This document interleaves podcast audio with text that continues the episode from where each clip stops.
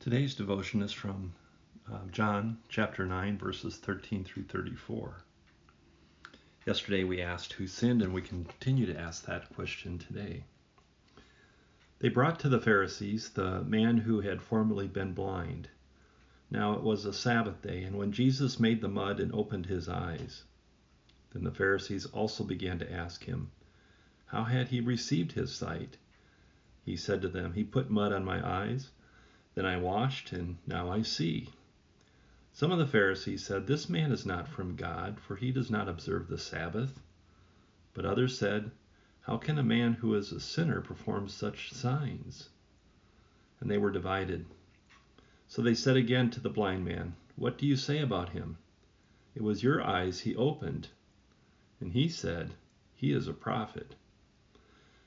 The Jews did not believe that he had been blind and received his sight until they called the parents of the man who had received his sight and asked them, Was this your son who you say was born blind?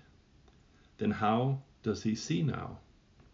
His parents answered, We know that this is our son and that he was born blind. But we do not know how it is that he now sees, nor do we know who opened his eyes. Ask him. He is of age he will speak for himself. His parents said this because they were afraid of the Jews, for the Jews had already agreed that anyone who confessed Jesus to be the Messiah would be put out of the synagogue. Therefore his parents said, He is of age. You ask him.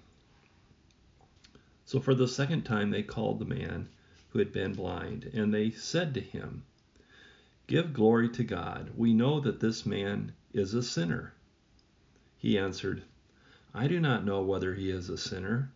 One thing I do know, though, is that I was born blind, and now I can see. They said to him, What did he do to you? How did he open your eyes? He answered them, I have already told you, and you would not listen.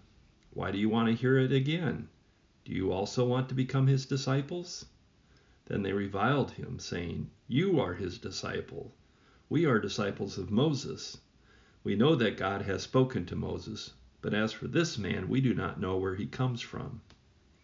The man answered, Here is the astonishing thing.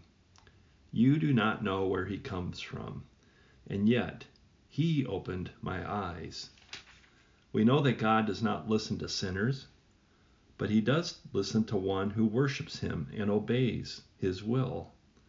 Never since the world began has it been heard that anyone opened the eyes of a person born blind. If this man were not from God, he could do nothing. They answered him, You were born entirely in sins, and are you trying to teach us? And they drove him out. The neighbors who cannot agree on whether this man who now sees is the blind man that used to beg for help in their community. They now take the man to the Jewish authorities. The authorities are quick to point out that Jesus had healed him on the Sabbath. Jesus might have violated two and perhaps three regulations for healing on the Sabbath.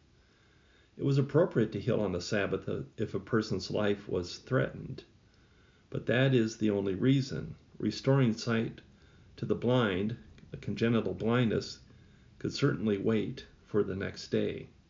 That would be the first violation.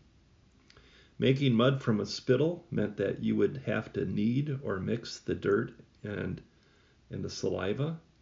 Kneading, mixing with your hands, was not a, you were not allowed to do any kneading on the Sabbath. That would be violation number two. And some authorities had also forbidden the anointing of eyes on the Sabbath. That would be violation number three. So these religious prosecutors would have plenty of charges that they could file against Jesus. These religious leaders interrogate the man, and then, after not getting what they want, they interrogate the man's parents.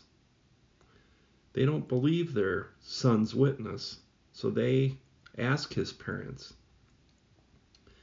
And the parents tell them, tell them that he is their son and that he was born blind. But as to his eyesight, they do not know how he is able to see. they point them back to their son, saying, Ask him, he is of age. What we see here are parents that may know the truth but are reluctant to confess the courageous witness. And we also see a blind son who now sees because of Jesus and is growing in his understanding of who, who Jesus is. And also preparing for a confession of who Jesus is. As the religious leaders interrogate the blind man, who now sees a second time, the authorities' point of attack becomes even more preposterous. They find Jesus guilty even before they know all of the facts in this case. Because they ask him again, How did he make you see? They don't know. They've already convicted him, but they don't know how it happened. They're still trying to find out what Jesus did.